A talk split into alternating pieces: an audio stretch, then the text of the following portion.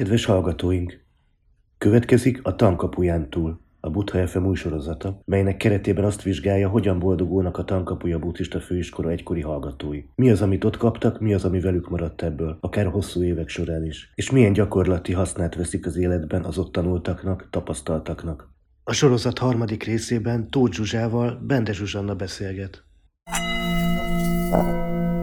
Nem jár rosszul, ha ilyen bölcseket követ. Império.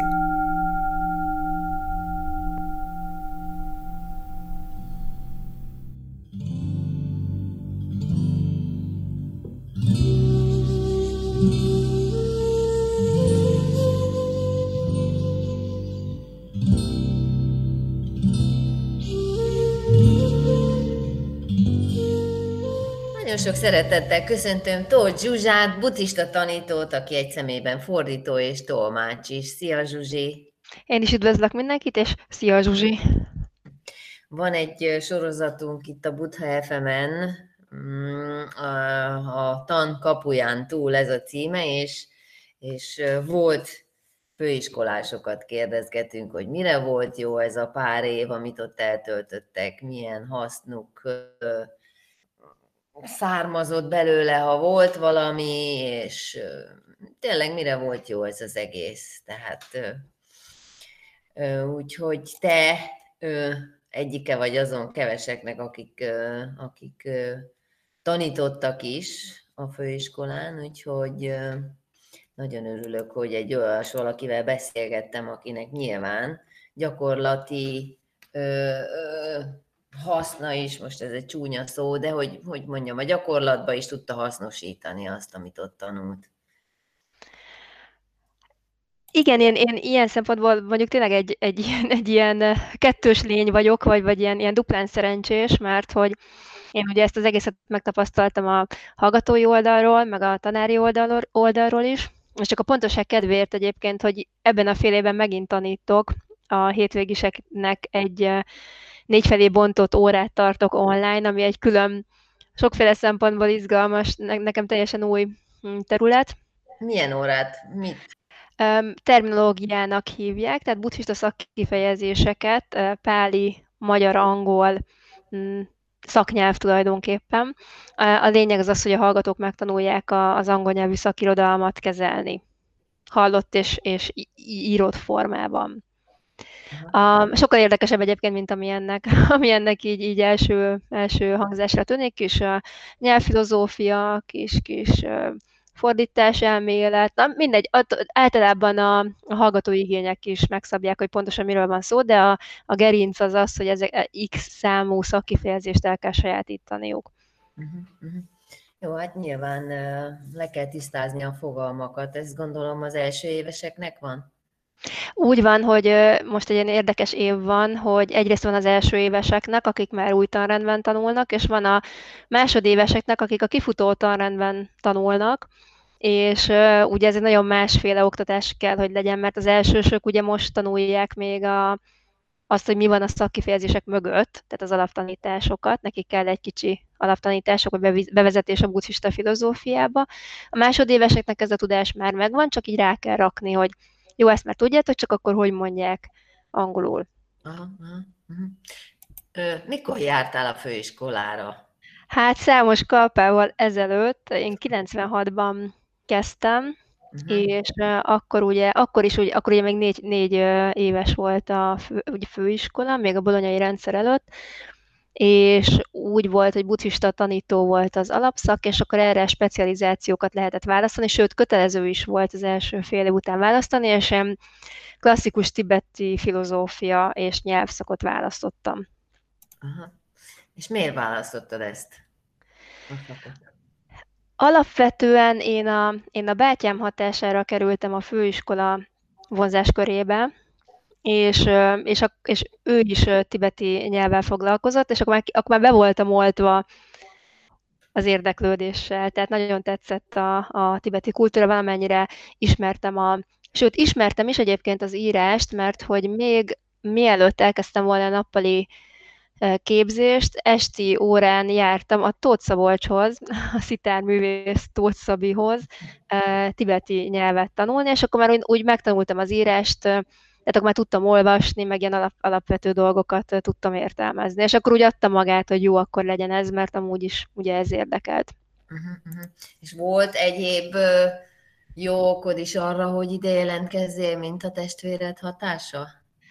Persze, a, én, ugye, én ugye az eltén voltam angol szakos akkor már, és én nagyon szerettem az angol szakra járni, de tény, hogy az egy, az egy ilyen gigantikus intézmény, hatalmas szemináriumokkal, hatalmas előadótermeket, tehát teljesen más típusú oktatás, és, és mindenképpen volt egy ilyen fixa ideám, hogy a, mondjuk a tanításhoz, tehát a buddhista tanításhoz hozzá tudnék férni könyvekből is, de amúgy most már ezt nem gondolom teljesen így, de akkor még így gondoltam, és amihez nem tudok hozzáférni, az a közösség, tehát a szankha. És akkor kifejezetten azért jöttem a főiskolára, hogy a, a, darmához meg legyen a szankha is, tehát ez egy, egy sok, ez a sokkal kisebb ilyen családias közösség. És hát ennek, tehát ez aztán tényleg olyan mértékben megvalósult, amiben nem is, nem is reménykedtem, amikor, amikor felvételiztem a főiskolára, de, de valóban egy olyan közösséget kaptam, ami hát melyik meghatározó az életemben. Azok a barátságok, amik ott szövődtek, az a rengeteg dolog, amit ott így egymástól tanultunk meg. Ez, ez egy nagyon-nagyon fontos, fontos szakasz volt az életemben. Uh-huh. Szóval, hogyha visszaemlékszel így fontossági sorrendben mondjuk ez, ez, ami igazán megmaradt ebből az egészből? Nehéz lenne fontossági sorrendet felállítani, inkább csak azt mondanám, hogy ez volt az, ami miatt jelentkeztem, és aztán, aztán emellett egy csomó minden mást is kaptam. Mhm. Tehát, hogy, hogy, hogy, hogy nagyon alaposan meg lehetett tanulni az elméletet, nagyon-nagyon sokféle szempontból. E-, ez most is jellemző a főiskolára, de akkor még hangsúlyosabb volt, hogy a, a tanárok megközelítése az írtóra eltért, eltért egymástól. Tehát minden tanártól valamilyen más szempontból hallotta az ember a, a tanításokat, meg ugye nyilván a tárgyak is mások voltak, és ez egy ilyen, ilyen kaleidoszkóp-szerű, nagyon-nagyon izgalmas képet uh, alakított ki, és alapvetően ugye egy, egy a szabad gondolkodáson, meg a szabad véleményalkotáson volt a hangsúly. És azért ne felejtsük el, hogy ez ugye az internet előtti időszakban volt, tehát az is benne volt, hogy, hogy ezeket az információkat az ember nem tudta olyan könnyen beszerezni, mint mondjuk most. Uh-huh. Tehát az, hogy, az, hogy voltak ezek a, ezek a megbízható hiteles tanítók, hogy volt, illetve hát van is egy, egy kiváló könyvtár, ez, ez ugye a 96-ban ez teljesen mást jelentett, mint mondjuk ami, ami, amit mondjuk most jelent, és most nyilván itt nem a tanárokra gondolok, mert az, hogy hiteles tanítók legyenek, az nagyon fontos, és ez továbbra is így van, inkább csak a, a, a források hozzáférhetőségére gondolok. Tehát akkor tényleg úgy érezte az ember, hogy belép ezen a kapum, és akkor egy ilyen nagy kincses terv, amit így fel lehet fedezni. Uh-huh.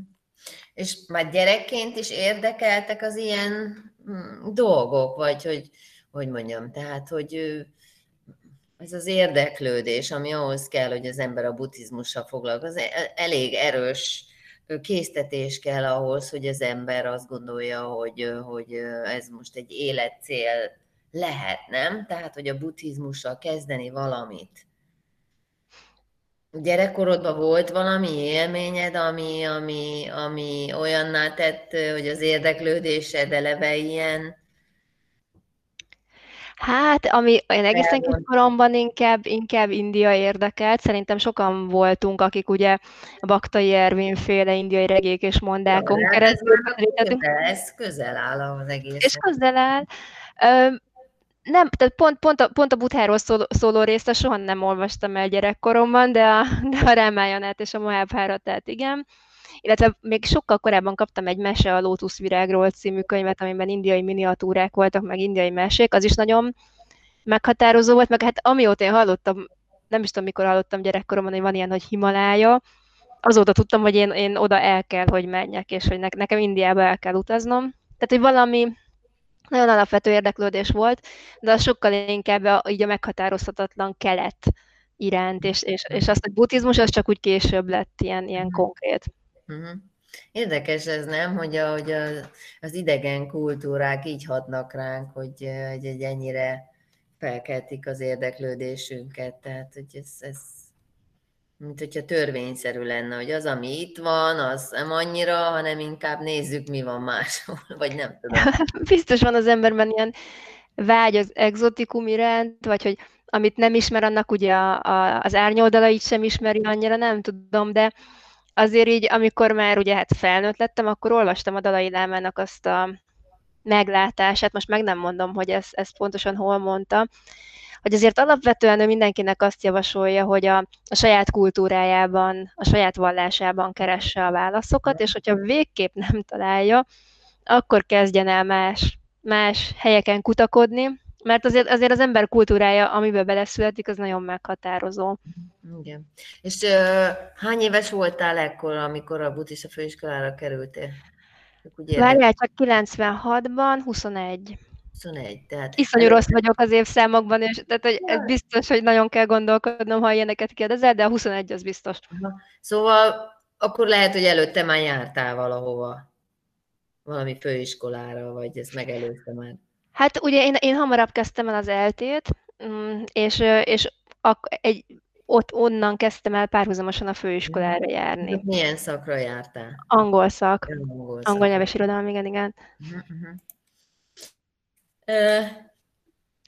mik voltak a kedvenc tantárgyaid? És kik voltak a kedvenc tanáraid, és miért? hát a, a, a, ami nagyon-nagyon meghatározó volt, az a farkaspali féle szatipathána.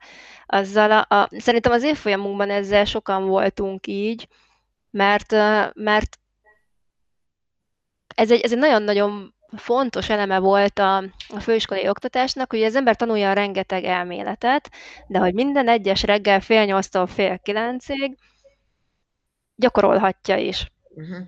Tehát hétfő, szerda, péntek volt a szatipathána, azoknak a hallgatóknak, akik meg tudtak ülni a fenekükön, tehát egy kicsit, egy kicsit ilyen nyugodtabb típusok, és a kevésbé nyugodtabb típusoknak pedig két csütörtökön csikung volt, vagy tájcsi, mert nem, csikung.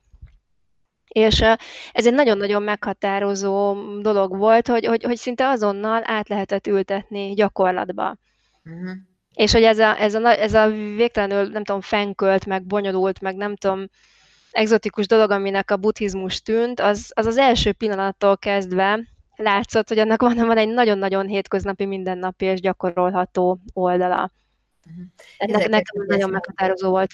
Aha. Érdekes, hogy ezt mondod, mert én együtt egy év folyamba jártunk, ugye, és nekem ez teljesen kimaradt. Tehát én, én valami egész más ö, ö, céllal mentem oda a főiskolára egyébként, szóval, hogy, hogy elhatároztam, hogy én kívülálló vagyok.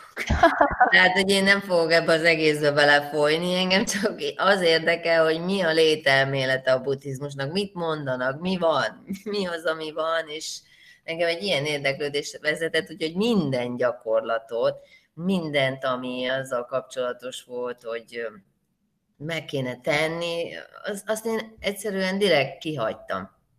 Tehát én hát- teljesen csak a teóriára mentem rá, ebből is látszik, hogy mennyire, hogy mondjam, elmentem a, a lényeg mellett, de, de tényleg, szóval minden, ami, ami csikung, bármi, amit fel tudsz mondani, én mind, arra semmire nem jártam, csak beültem ilyen elméleti órákra, és, és úgy gondoltam, hogy az nekem bőven elég, én nem akarom igazából gyakorolni ezt az egészet, mert úgyse fogok kezdeni ezzel semmit.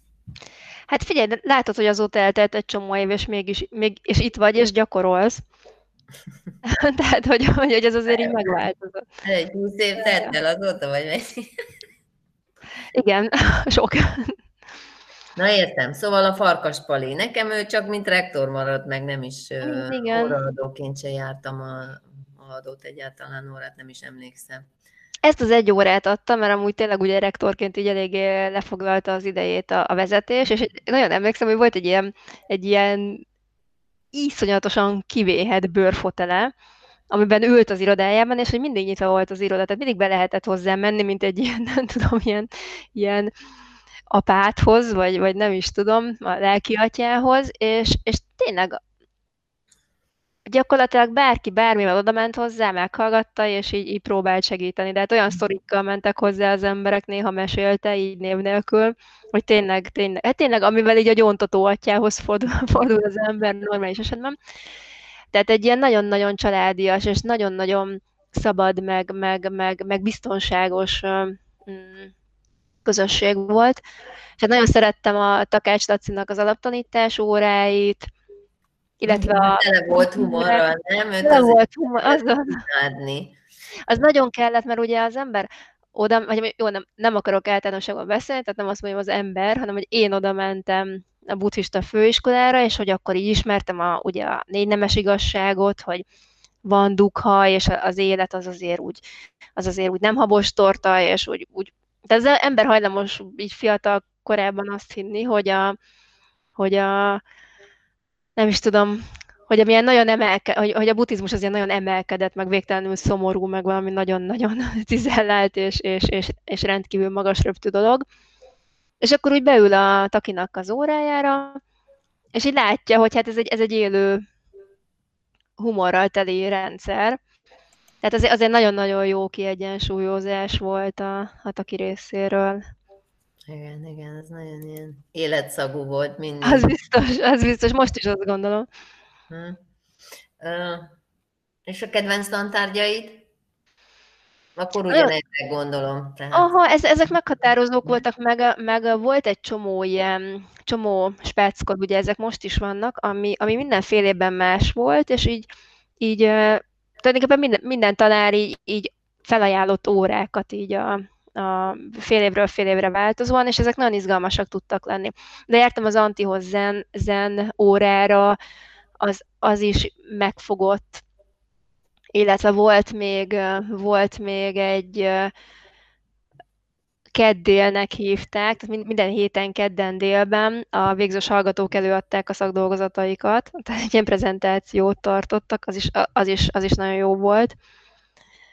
Meg hát a tibeti órák, azok, azokat nagyon szerettem. Mm-hmm.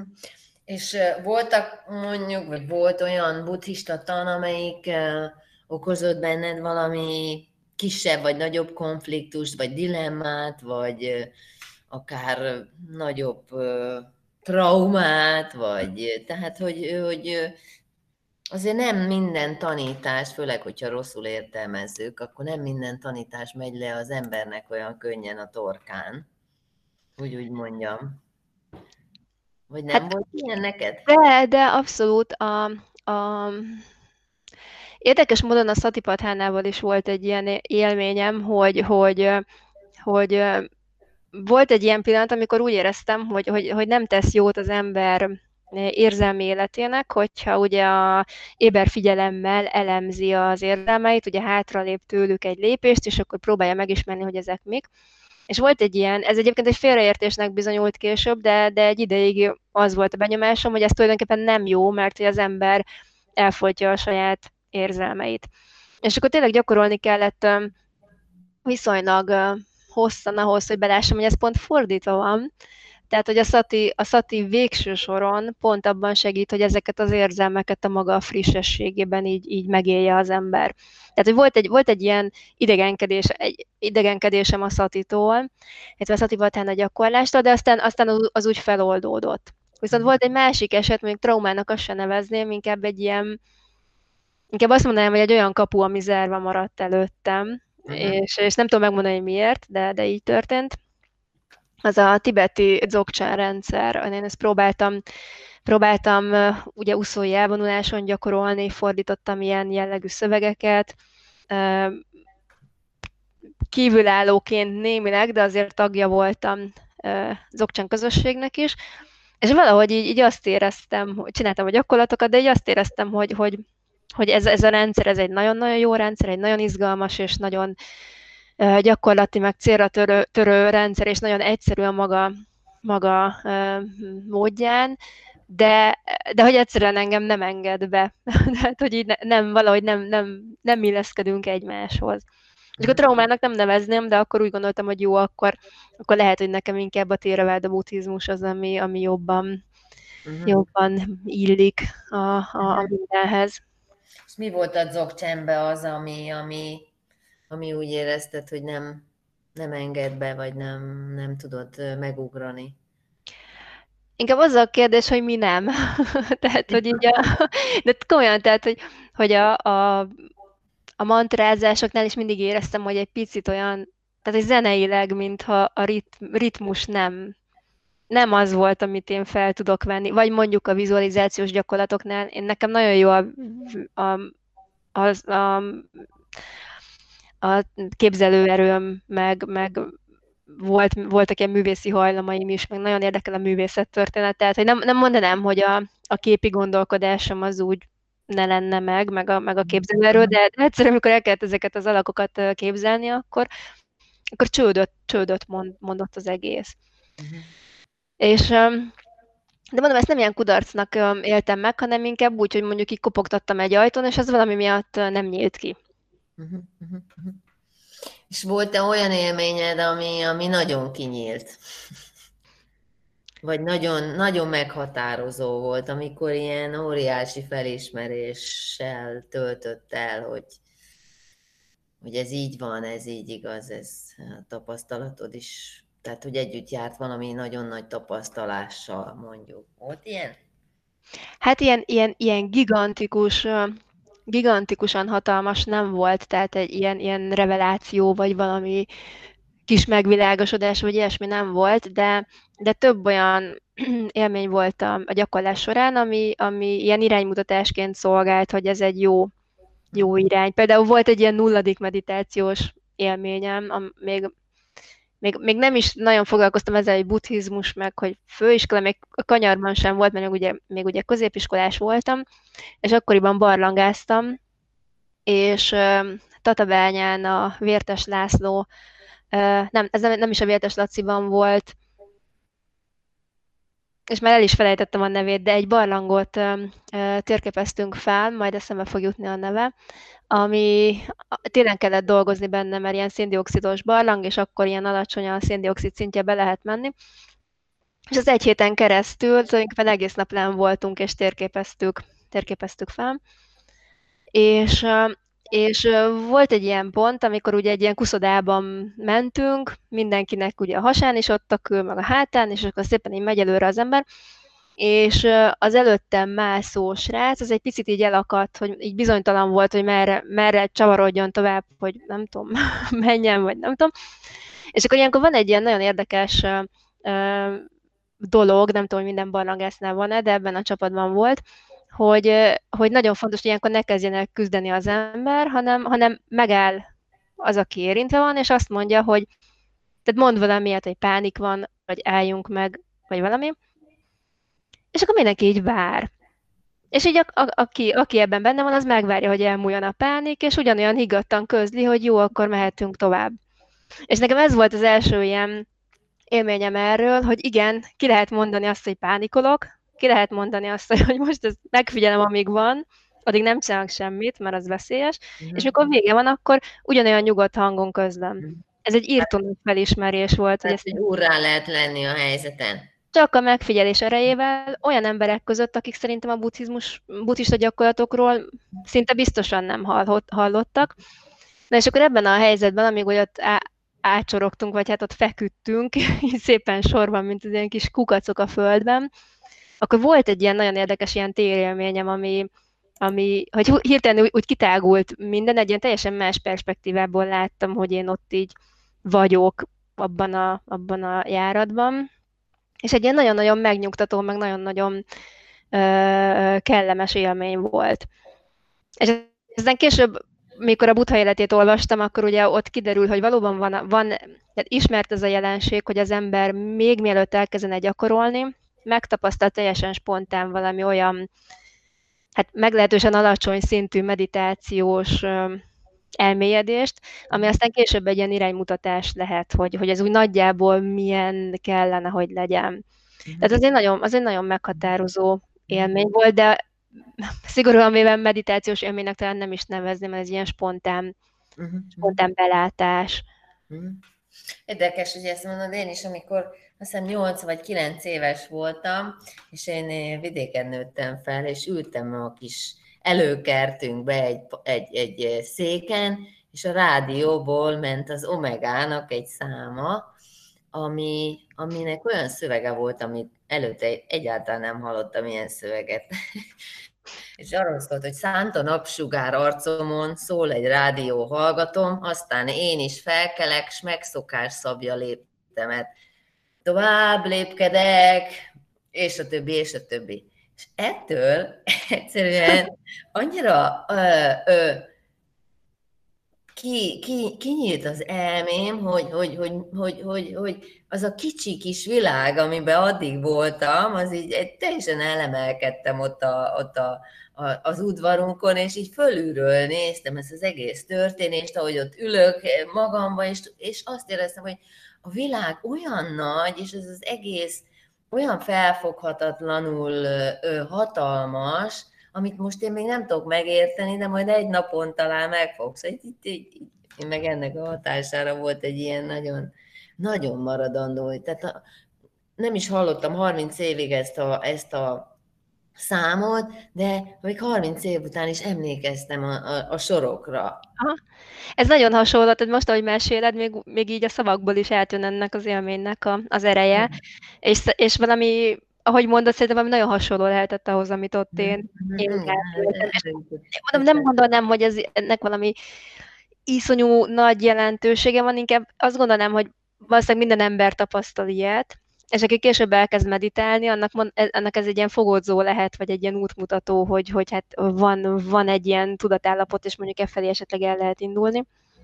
A másik ilyen meghatározó élmény az, az egy vipasszana elvonuláson volt, akkor még, ugye itt most 97-ről beszélünk, mondom, borzasztó az évszem memóriám, de mondjuk mondjuk azt, hogy 97-ről beszélünk, és a, akkor még nem volt Magyarországon a Vipasszanál társaság, és nem is lehetett elvonulásokra menni itthon.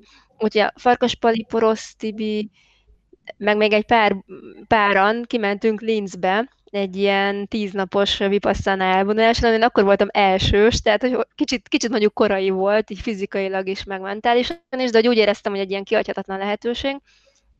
És ott volt egy ilyen feladat, vagy hát egy tanács, hogyha ha ugye kényelmetlen az ülés, és zsibbad a lábad, meg fáj, akkor alapvetően persze lehet mozogni, meg minden, de minden nap volt egy óra olyan gyakorlás, amikor kifejezetten kérték, hogy próbálj meg nem, nem mozogni.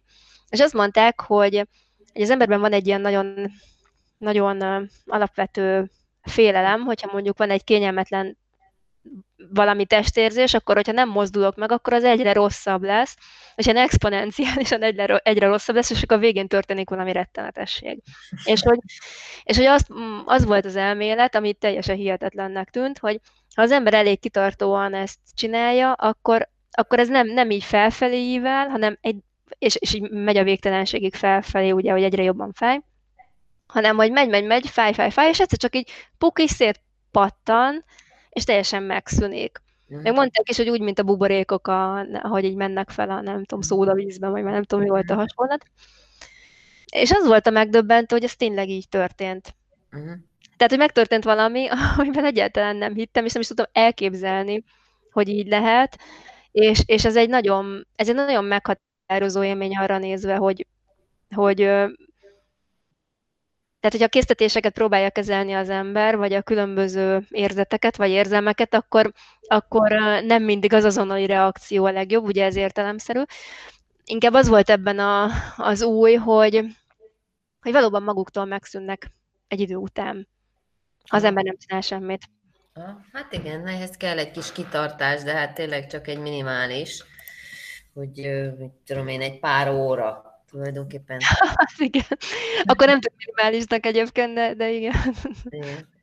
Van-e a buddhista tani, tanítások között olyan, ami, ami, ami szóval ilyen mondják azt, hogy második természeteddé válik, vagy hogy mondjam, ami, ami nagyon beépült a személyiségedbe, és észreveszed, hogy te azt szerint élsz, mondjuk. Alapvetően a... nem gondolom, hogy ez mondjuk csak a buddhizmusból jön száz százalékban, inkább az, hogy bizonyos ilyen törekvéseimet alátámasztotta a buddhizmus, és így mege, megerősített benne. És én alapvetően, a, mert egy jó ideje, jó ideje a buddhizmusnak mm, a, tehát a buddhizmusnak az az oldala érdekel, ami az ilyen, ilyen társadalmi felelősségvállalás, meg, a, meg, meg, meg környezetvédelem, meg tehát hogy a, a, azok a dolgok, amikről úgy gondolom, hogy a 21. században világi buddhistaként ezekkel foglalkoznom kell. Uh-huh. Mert, hogy, mert hogy nem, nem lenne etikusan nem foglalkoznék vele. És ennek van is egyébként egy angol elnevezés, ez az engaged buddhism, amit nem is tudom, hogy hogy lehetne lefordítani, de erre egy kifejezett, kifejezett mozgalom épült fel erre. Úgyhogy, úgyhogy nekem ez... Most éppen a, a nem elköteleződés, a, vagy nem... Igen, szóval hát ez a engaged, hogy, hogy tényleg, hogy nem, nem belefolyni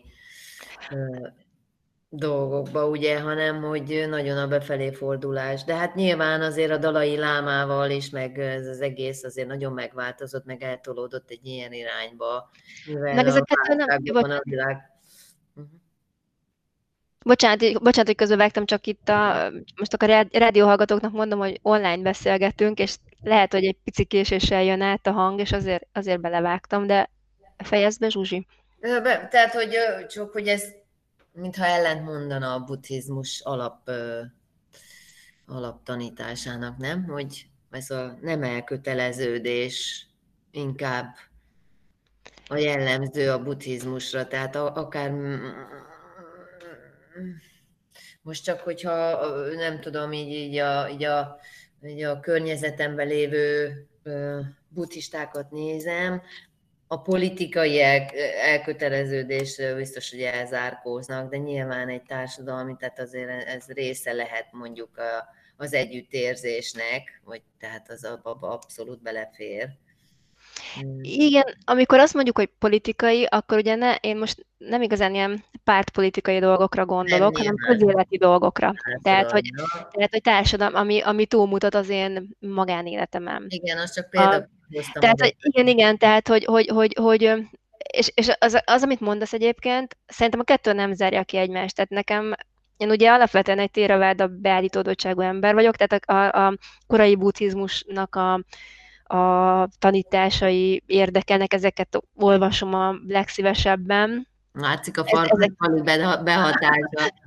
lehet, hogy, lehet, igen, hogy neki, neki köszönhetem, de hogy, de hogy valahogy ezek, ezek fognak meg ugye maguk egyszerűségében, és, és valóban az ember ugye befelé fordul, saját magát vizsgálja, leül, meditál, próbál, mm, próbálja fejleszteni a nyugalmát, a, az éberségét, azt, hogy egy helyzetet jól tudjon elemezni, és aztán, aztán annak, annak azt úgy, azt úgy az minden életben is használja.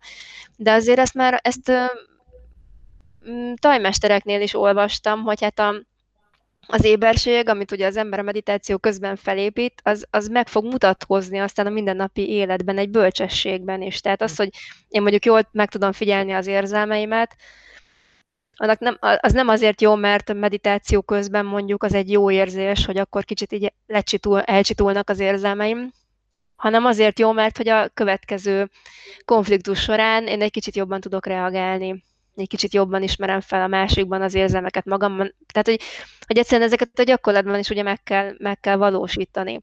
Persze. És hogyha az emberben ugye van egy tehát, hogy, az, hogy bennem az, azt, a, azt a szolidaritást, meg azt a meggyőződést erősítette a, a buddhizmus, hogyha én jó helyzetben vagyok, és én egy picit tudok segíteni a többieken, akkor épp, hogy, épp, hogy, hogy nem is mondanám magam buddhistának, de mondjuk valakinek, akihez közel áll a buddhizmus, akkor egy ilyen emberként nem tehetem azt meg, hogy így, így hátra lépek, bezárkózom a barlangomba, és azt mondom, hogy, hogy nem segítek, nem vállalom fel az ügyet, nem, nem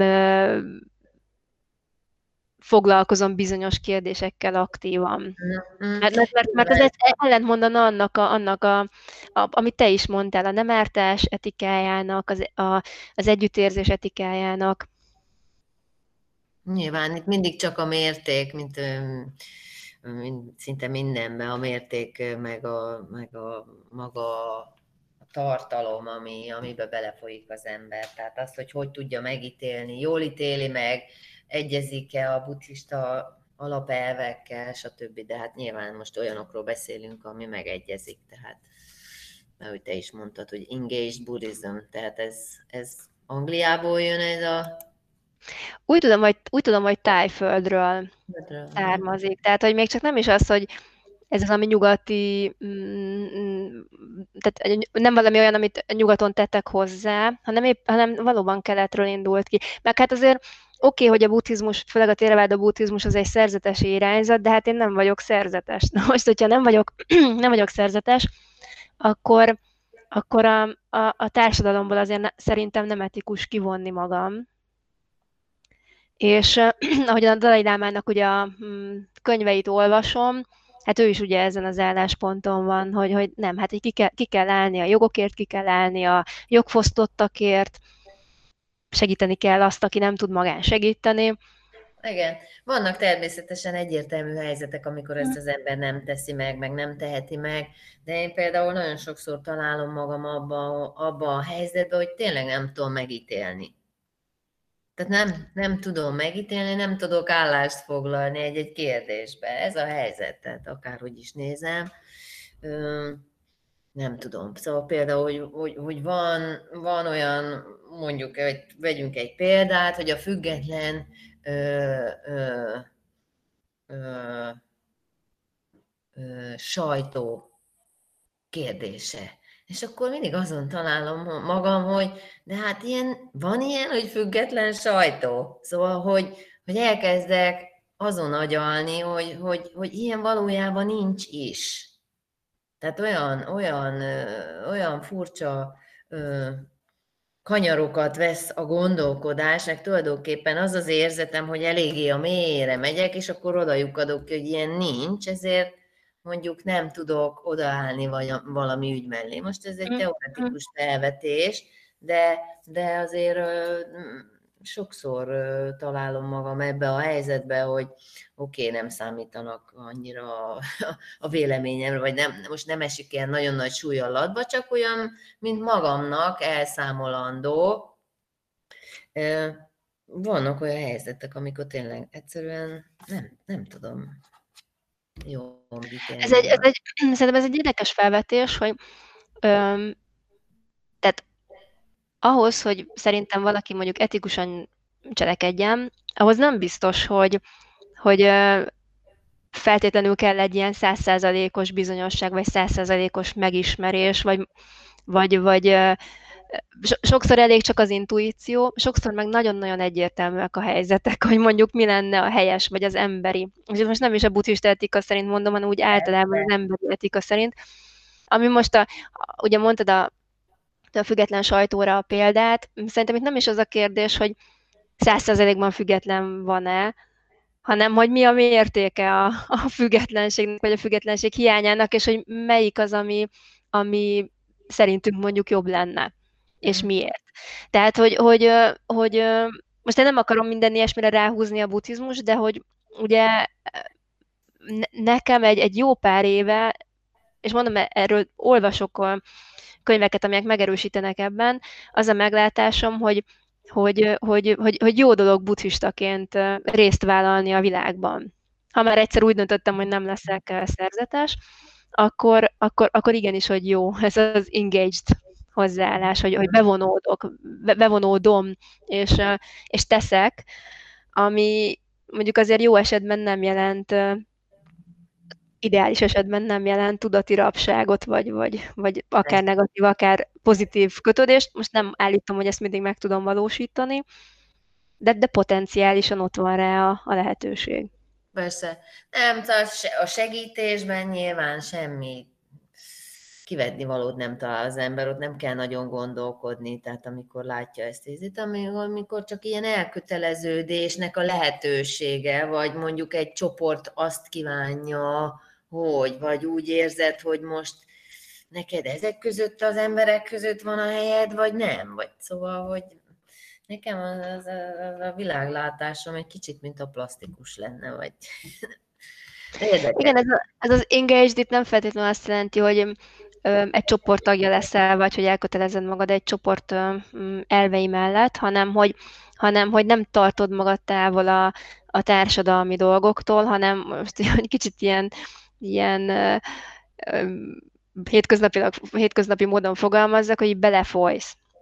Tehát részt, részt veszel benne, részvételi. Uh-huh. Úgyhogy nem, nem feltétlenül az, hogy te mondjuk elkötelezettem valami, valami csoport tagja vagy. Uh-huh. Tehát én mostanában ezeket, ezeket a, a, a kérdéseket próbálom megválaszolni, hogy, hogy a, tényleg a, a mai 21. századi emberi problémákra buddhista szempontból milyen, milyen válaszokat lehet adni, vagy legalább megpróbálni eh, válaszokat adni lehet-e egyáltalán. Uh-huh. Például mire? Hát itt most tulajdonképpen bár, bármilyen nagy eh, társadalmi jelenségre lehet gondolni. A mm, túlfogyasztás, a környezetvédelem, uh-huh. az most akkor nem tudom, ezenből az ipari állattenyésztés, a, általában a, az, az életmód. Tehát, hogy, mhm. hogy most, most nagyon semleges példákat próbáltam hozni, de, de nyilván az, amivel az ember nap mint nap ugye szembesül, és, és meggyőződésem, hogy a, a, a, a buddhista etika, meg a buddhista filozófia általában ha nem is konkrétan ezekre a helyzetekre kínál választ, hiszen térben, időben nem, nem, nem egy helyen vagyunk, de mégis egy olyan szempontrendszert felmutat, meg egy olyan perspektívát ad, amiből, amiből jól megközelíthetők ezek a problémák. Mm-hmm. Mert, mert azt gondolom, hogy annak a rendszernek van értelme, ami a mostani életünkre nézve tud válaszokat adni. Igen. Hát igen, ez egy nagy kérdés, hogy az ember tényleg hogy, hogy tud hasznára lenni a világnak, hogy úgy, hogy nem vesz részt benne, vagy úgy, hogy részt vesz benne. Hát nekem ez egy, egy nem tudom, ellentmondásos kérdés nagyon. Minden esetre a Buta is azt mondta, hogy nem mindegy, hogy milyen emberekkel veszük magunkat körbe, ha már csak itt tartunk, hogy, hogy milyen emberek kell barátkoznunk, milyen emberek társaságát keressük. Te ezt érzed ennek a fontosságát? Abszolút, abszolút. Tehát, hogy, hogy és akkor most vissza is kanyarodunk ahhoz, amit, amit ugye, tulajdonképpen azt hiszem az egyik első kérdésed volt, hogy miért, miért jöttem a főiskolára, és tényleg az, hogy közösséget keresni. Tehát annak egy hatalmas ereje van, hogy az ember akár csak egy rövid időt is eltölthet olyan emberek között, akiknek hasonlók a törekvései. Tehát le, írtózatosan sokféle ember volt, nagyon sokféle háttérrel, nagyon sokféle életmóddal, tehát egy nagyon-nagyon színes közösség volt mindig is a, a főiskola, de azért az így egybefogta az embereket, hogy, hogy azért mégiscsak ez szerint a rendszer szerint próbáltak megélni, ez, ezzel, ezzel ismerkedtünk, e, ez szerint próbáltuk rendezni az életünket mondjuk a koleszban, és, és ez, ez, ez egy nagyon-nagyon fontos hatás, hogy az ember nincs, nincs ugye egyedül ezekkel a törekvésével. Igen, tehát van egy alapértelmezett szellemiség, hogy már nem előről kell kezdeni mindent, és feltérképezni a másikat, hanem tudod, hogy azért van ott, mert már ő úgy látja a dolgokat, ahogy te is látod, és igazából még itt-ott finomítani lehet, meg vannak szintek, ez egész biztos, de, de hogy igen, én is úgy találom, hogy én is egy olyan 20 év szünet után egyszerűen annyira hiányzott ez a közeg, hogy ezért, ezért találtam meg a Buddha FM-et valószínűleg, mert vágytam az ilyen emberek társaságára, már annyira benne voltam a világ egyéb dolgaiba, hogy ez nem, nem, nem kellett már. Egyébként nekem az a meglátásom, hogy a, tehát a, a buddhista közösségeken kívül is lehet találkozni törekvő és tiszta gondolkodású emberekkel. Tehát, hogy én, én, én ugye kérdezted, hogy melyik az a buddhista tanítás, ami nagyon nagy hatással volt rám. Ez nem is annyira egy tanítás, hanem inkább egy ilyen gondolat vagy meglátás, hogy a maga a, a buddhista tanításnak az egésze, az ugye nem is nevezhetjük tanításnak, a dharma, de ez nem csak azt jelenti, hogy tanítás, amit ugye a buddha tanított, hanem azt is jelenti, hogy igazság, vagy a dolgok működési rendje, ami, ami nem egy filozófiai rendszer, amit a Buddha így hopp kitalált, és megalkotott, és bevezetett, hanem, egy, hanem a világnak egy működési módja, amit a Buddha felismert. De mindenki más fel tudja ismerni, csak egyedül egy kicsit nehezebb felismerni, mint hogyha van egy tanító, aki segít. De én a, a buddhista körökön kívül igenis, hogy találkoztam olyan emberrel, aki a buddhista alaptanításokat úgy sajátította el, vagy hát amikor én megismertem, akkor már a birtokában volt, hogy soha az életében nem olvasott egyetlen buddhista könyvet is, és saját bevallása szerint nem is szeretne, mert nem érdekli. De a, a, az első nemes igazságot azt egészen pontosan értette, és egy, és egy csomó más dolgot egészen pontosan értett. Abszolút, szóval ez lett volna egyébként a következő kérdésem, mert lehet, hogy én mondjuk az átlag embernél biztos többet foglalkozom ezzel a témával, de úgy látom, hogy, hogy, hogy, hogy valami egészen finom szintézise jelenik meg így a, a szellemi hagyománynak, amiben a buddhizmus nagyon nagy szerepet játszik, és mintha a világban lenne egy ilyen expanzió ez, ezzel kapcsolatban, egy ilyen, mint a tudatosság ilyen nagyon fontossá vált volna, és egyre többen ébrednek fel, úgymond az illúziókból, és nyilván vannak ennek szintjei, de a buddhista gondolatok természetes módon így elkezdtek így a világba szerintem teret nyerni. És, és nagyon sokan behozzák ezt, tehát rengeteg tanító van, és mindenféle formában magyarázzák. Tulajdonképpen ugyanaz, mint amit a Buddha tanít, de hozzátesznek még innen, jellegzetesen egyébként az Advaita Védántából, de még akár a, a, a kereszténységnek a, a, a, a, a főbb tanításaiból, és, és egy, ilyen, egy ilyen nagyon szimpatikus, ilyen vallások feletti ö, dolog így, így, így, így óriási léptékbe terjed, szerintem. Szóval nem tudom, hogy te követed ezeket a, követed-e vajon ezeket a, a tanítókat, most ilyenekre gondolok egyébként, mint Eckhart Tolle, Sadhguru, Thich Nhat Ken Wilbert, Rupert Spira, és aztán akik már meghaltak, de még abszolút van egy ilyen táboruk, tehát rengeteg van, Ellen Watts, Robert Adams, Ramdas, Maharshi, és akkor még nem beszélek arról, hogy, hogy, hogy Amerikában van egy ilyen tudó, elismert tudósokból álló vonulat, akik abszolút buddhista alapon ö, ö, tanítanak, és óriási hatásuk van egyébként, mert behozzák a tudományt, mint, mint ugye, hogy az embereknek általában nagyon nagy szükség van arra, hogy tudományosan is meglegyen valami támasztva, és ezek az emberek képesek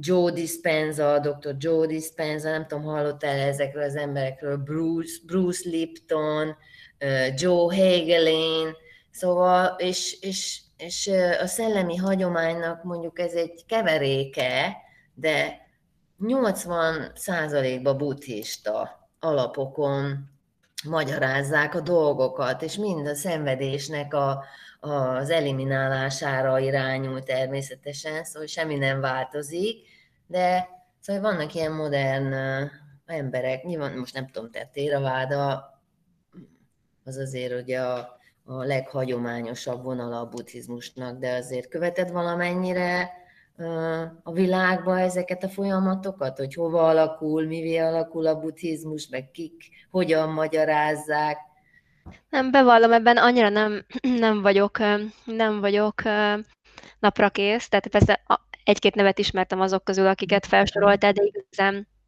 nem annyira, nem annyira ismerem az új, új folyamatokat, de, de az tény, hogy, hogy nagyon sok nem buddhista mm, kontextusban találkozni idézőjelben buddhista igen, uh, igen. elemekkel, és most, hogy az, az úgymond azért kerül oda, mert valaki konkrétan egy buddhista forrásból szerezte, vagy azért, mert mert hogy saját maga rájött, anélkül, hogy tudta volna, hogy az, arra már a buddha is rájött, ezt ugye sokszor nem derül ki. De nem, akik egyáltalán meg sem említik a buddhát, uh-huh. vagy a, buddha, a buddhista tanokat, szóval csak úgy egy külön, tulajdonképpen egy, egy, egy szinte különálló iskolát hoznak létre, és óriási követői táborral rendelkeznek, szóval, hogy nagyon... Ennek szerintem az egyik oka az lehet, de ez most egy nagyon, nagyon szubjektív vélemény lesz, hogy és egyébként a medit, mikor elkezdtem a szatipatánával foglalkozni, akkor ez volt az egyik ilyen nagyon érdekes felismerésem, hogy, hogy az ember hajlamos azt hinni, hogy az emberi tudat az valami, az valami borzasztóan sokféle, tehát hogy emberenként más és más. És, és hogyha közben jól megnézi az ember a működését, mondjuk egy meditáció közben, meg olvassa mások tapasztalatait, meg beszélget másokkal, akkor rájön, hogy, hogy azért az emberi tudat is olyasmi, mint az emberi test. Jó, most kicsit sarkítok, de hogy azért az emberi test is olyan, hogy, hogy jó, most van, aki 40 kiló, van, aki 240 kiló, de azért alapvetően ránéz az ember, akkor mégiscsak egy emberi test. Most nem tudom, nem, nem biztos, hogy mindenkinek megvan az összes végtagja, de akkor is ránézek, és egy, úgy, egy nagy részt egyformán funkcionáló dolog, dologról van szó. Mm. Mindegy, hogy hány kiló, mindegy, hogy hány éves. És az emberi tudat is ilyen, hogy az alapvető működései azok nagyon-nagyon hasonlóak tudnak lenni. Tehát, hogyha mondjuk a Buddha meg, megismerte és leírta a, a, tudat bizonyos működéseit, akkor tulajdonképpen nem is meglepő, hogy tőle, tőle függetlenül is akár emberek rájöttek ugyanarra, és leírták ugyanezeket a működéseket. Egyébként ez csak egy ilyen érdekes kis színesként mesélem el, hogy ugye szinkron tolmács is vagyok, és tolmácsoltam egy munkavédelmi konferencián, ahol, ahol a növényolajgyárakban dolgozó munkavédelmi szakemberek gyűltek össze egy szemináriumon, hogy megtanulják, hogy hogyan kell ugye a munkahelyi baleseteket kivédeni. Ez egy nagyon komoly terület egyébként, és sokkal izgalmasabb, mint, mint ahogyan gondolná az ember. És ugye volt egy ilyen elméleti bevezető, egy, ugye egy tréner tartotta, és egy, egy könyv alapján dolgoztak, amiket, amit egy ilyen nagyon elismert szakember írt. És akkor így előadta a tréner, hogy hát ezeket a baleseteket úgy kell tekinteni, mint, ami, mint amik nem, nem az, hogy egy ember hibája okoz egy bizonyos balesetet, hanem nagyon-nagyon sok körülmény kell, hogy egyszerre fennálljon, sok apró hiba, és plusz még a nem tudom, mondjuk az időjárás, meg még 10 millió más dolog, és, és, mikor, és ez, ezek kölcsönösen függnek egymástól, és mikor minden együtt megvan, akkor megtörténik. És én mondtam is a tolmács kollégámnak, hogy figyelj, ez egy az egyben olyan, mint a, mint a buddhizmusban a függő keletkezés, mint hogyha szó szerint azt, azt hallanám. És aztán ez, ez a kollégám egyébként utána nézett, és, és kiderült, hogy a, a könyvnek a szerzője utal is arra, hogy ezt a fejezetet a könyvben ő, ő a, a függő keletkezés alapján írta meg. Mert valamennyire ismerte a buddhista tanításokat, és, és felhasználta. És ez egy nagyon-nagyon nagyon-nagyon, hogy mondjam, ilyen hétköznapi példa, meg talán nem is annyira emelkedett, de szerintem egy nagyon, nagyon-nagyon érdekes helyeken találkozhat az ember a buddhista megközelítéssel, és szerintem pont azért, mert tényleg annyira gyakorlati, és annyira hasznos, meghasználható, hogy, hogy egyszerűen nagyon-nagyon sok területen megjelenik. Mm. És akkor itt visszakanyarodok arra, hogy, hogy, hogy ezt nem csak, hogy használható, hanem használni is kell.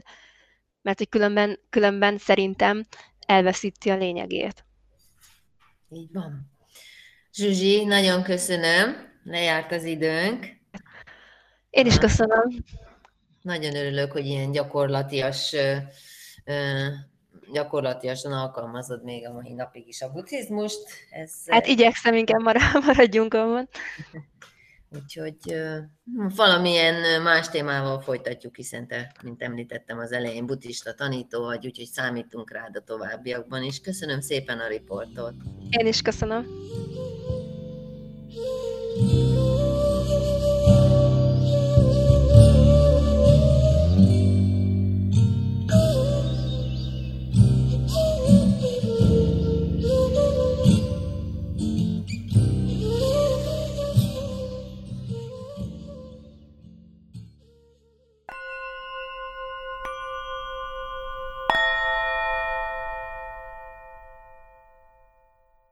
Tankapuján túl című sorozatunk harmadik részét hallották, melyben Tóth Zsuzsával Bende Zsuzsanna beszélgetett.